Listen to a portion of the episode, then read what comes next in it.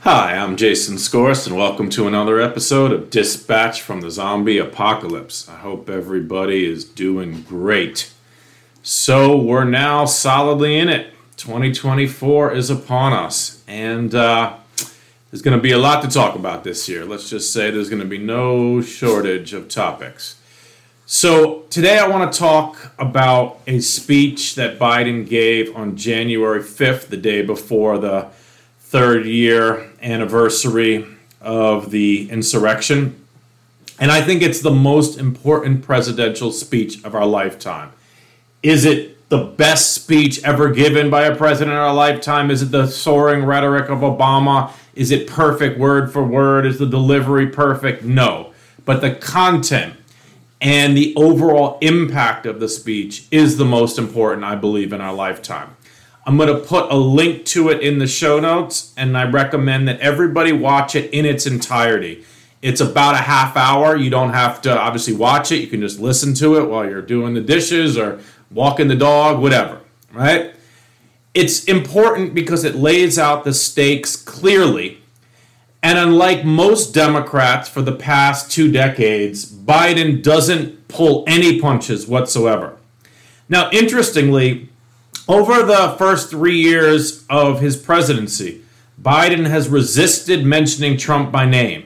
In fact, I can't really recall any time he's mentioned Trump by name. I'm sure there's been a few, but it's really almost none. And that's smart because it makes it newsworthy when he does, which is what he did in this January 5th speech. He mentioned Trump's name 44 times. He absolutely destroys Trump on every level, exposing him as a horrible sociopathic fascist. This isn't, of course, surprising to sane people who follow the news even mildly, who know that Trump is a pure evil, you know, fascist, traitor, sociopathic lunatic who really doesn't deserve anything except to be behind bars. He doesn't deserve to have the lowest job possible, let alone the presidency of the United States. So, again, it's not surprising to sane people to hear what Trump is and to hear his words and to hear the descriptions of him that are so devastating. But it's a big deal when the president says it, especially a president who has gone out of his way to try not to even mention Trump by name. But now Biden is in full on offense mode, and he doesn't hesitate to show emotion anger, and contempt for the former president, as he should. It is a strong speech that marks this moment in history with the seriousness it deserves. And it shows clearly that Biden is the right person to get this job done. Is it going to be easy? Again, no. But we're going to do it.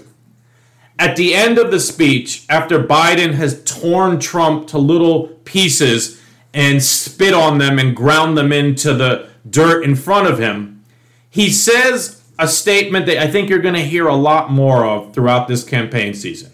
He says, We all know who Trump is. The question is, who are we? Who are we? Right? And again, this is the fundamental question. Who are we as a body politic, as a society, as a culture? That the way he does it is masterful because it's both powerful and truthful. A society that in November chooses to re-elect a true monster like Trump would be an undeserving and morally bankrupt society. And Biden not only knows it, but he knows that we know it. He knows he can look at the American people and say, You cannot be that corrupt. You cannot be that nihilistic. You cannot be that apathetic, right, to do something that incredibly stupid and insane. And so he's going to challenge us to put the best interests of the country front and center. And that is a masterful stroke of campaigning. right? This is also very important because often second terms are referendums on the incumbent. But he is once again framing the election as a choice, not a referendum. One between democracy and fascism, patriotism and treason, or plainly good versus evil, which is what this election is. Biden, you might not love him, you might not think he's a saint because he shortly surely isn't, but he's a good man with the public interest in mind. Trump is the exact opposite, a evil, malignant figure with the opposite of the public interest in mind, literally only his interest.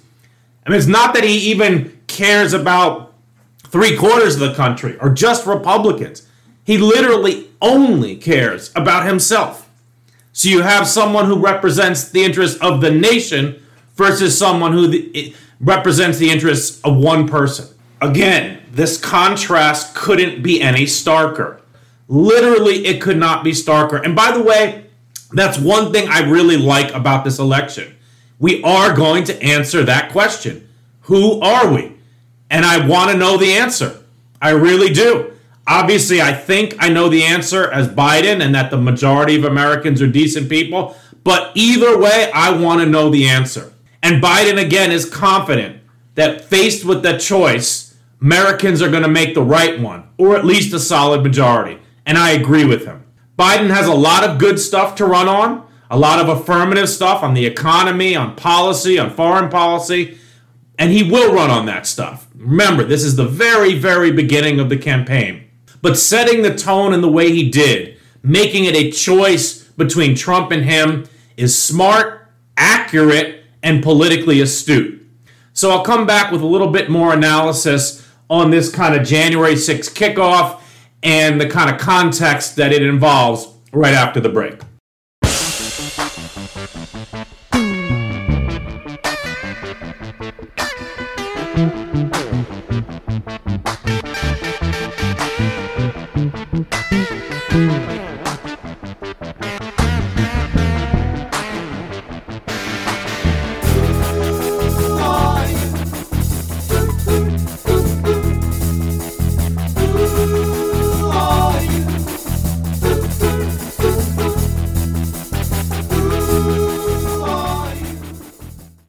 Okay, so one thing I always have said about the right wing is that they never fail to exaggerate their successes and to always, always, without fail, overreach.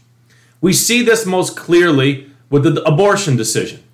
It's what they had waited for and you know and worked for for 50 years, half a century. And after seeing how unpopular it was, making women second-class citizens, even then they keep pushing for bans and keep getting clobbered in local elections, state elections, and also at the national level. They're like drug dealers who are higher on, on their own supply, and that almost always ends badly, right? After convincing themselves that Americans really, really want America to be more like the handmaid's tale, they can't seem to recalibrate despite the electoral disaster this issue has become. Politically, this is good for Biden and the Democrats, though, of course, it's horrible for women in red states. And we see this overreach more broadly with respect to Trump. Even he didn't think that he was going to win the presidency in 2016, but he did for a combination of reasons, despite losing the popular vote by 3.5 million votes. And ever since that Black Swan event, he and the GOP have lost consistently. They lost in 2018. They lost in 2020. They lost in 2022. Despite high inflation and the pandemic, which should have given them a huge midterm victory. They keep thinking that they're going to repeat the magic of 2016 over again, but it never materializes. And the reason is that in 2016, no one knew how Trump would govern, and he promised all sorts of economic benefits like better health care, infrastructure, taxing the wealthy all of which are very popular. Most people don't remember that. He said, I'm going to give you the best health care. I know how the rich cheat on taxes, so I'm going to get more money from them. I'm going to give you great infrastructure and build great things. He was promising a lot of stuff, right? But he's abandoned all that and replaced it with 100% pure grievance politics, which is like crack for the MAGA base, but it's not at all attractive to the wider electorate. Which brings me back to January 6th. For a while, Trump and the right tried to pretend that the insurrection was a false flag operation or really not so bad and, you know, it was mostly peaceful. And then they basically gave up on that and pivoted to defending the rioters and calling them patriots. And it's gotten even worse with Trump and MAGA world now calling them hostages. I get that this gets the zombies all jazzed up, but does anyone in their right mind think that calling people who beat cops and broke into the Capitol with Confederate flags and Nazi swastikas is a winning message for that 10% of the electorate, electorate that is going to decide this election? I mean, come on. Average citizens may have tuned out a bit, and maybe because the Department of Justice was slow to indict Trump and the others at the top, the public doesn't have as strong a negative view about the attack as they did three years ago. But calling the insurrections patriots, hostages, is way too far. It's the drug dealer getting high on their own supply. These people, you know, who, you know, the regular citizens may have turned out, tuned out a bunch, but just a couple minutes of video of MAGA knuckleheads beating cops over the head will likely remind most people quite easily and quite quickly that January 6th is not a day to celebrate. Right? Trump and Trump world like to think that they can continue to defy political gravity. But ever since 2016, it's clear that they can't. Right? They keep underperforming, not overperforming, underperforming.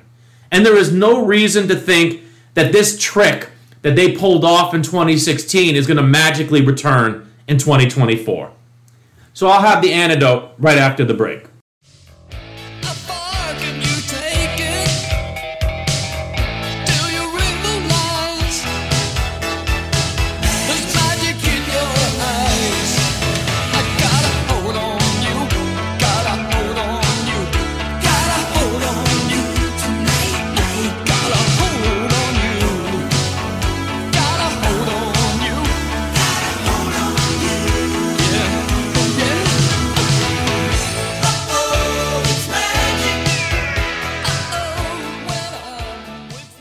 Okay, so while not every episode in 2024 is going to be about Biden and this election, given the stakes, many of the episodes will be. And I will continually implore you to take action to support Biden and the Democrats.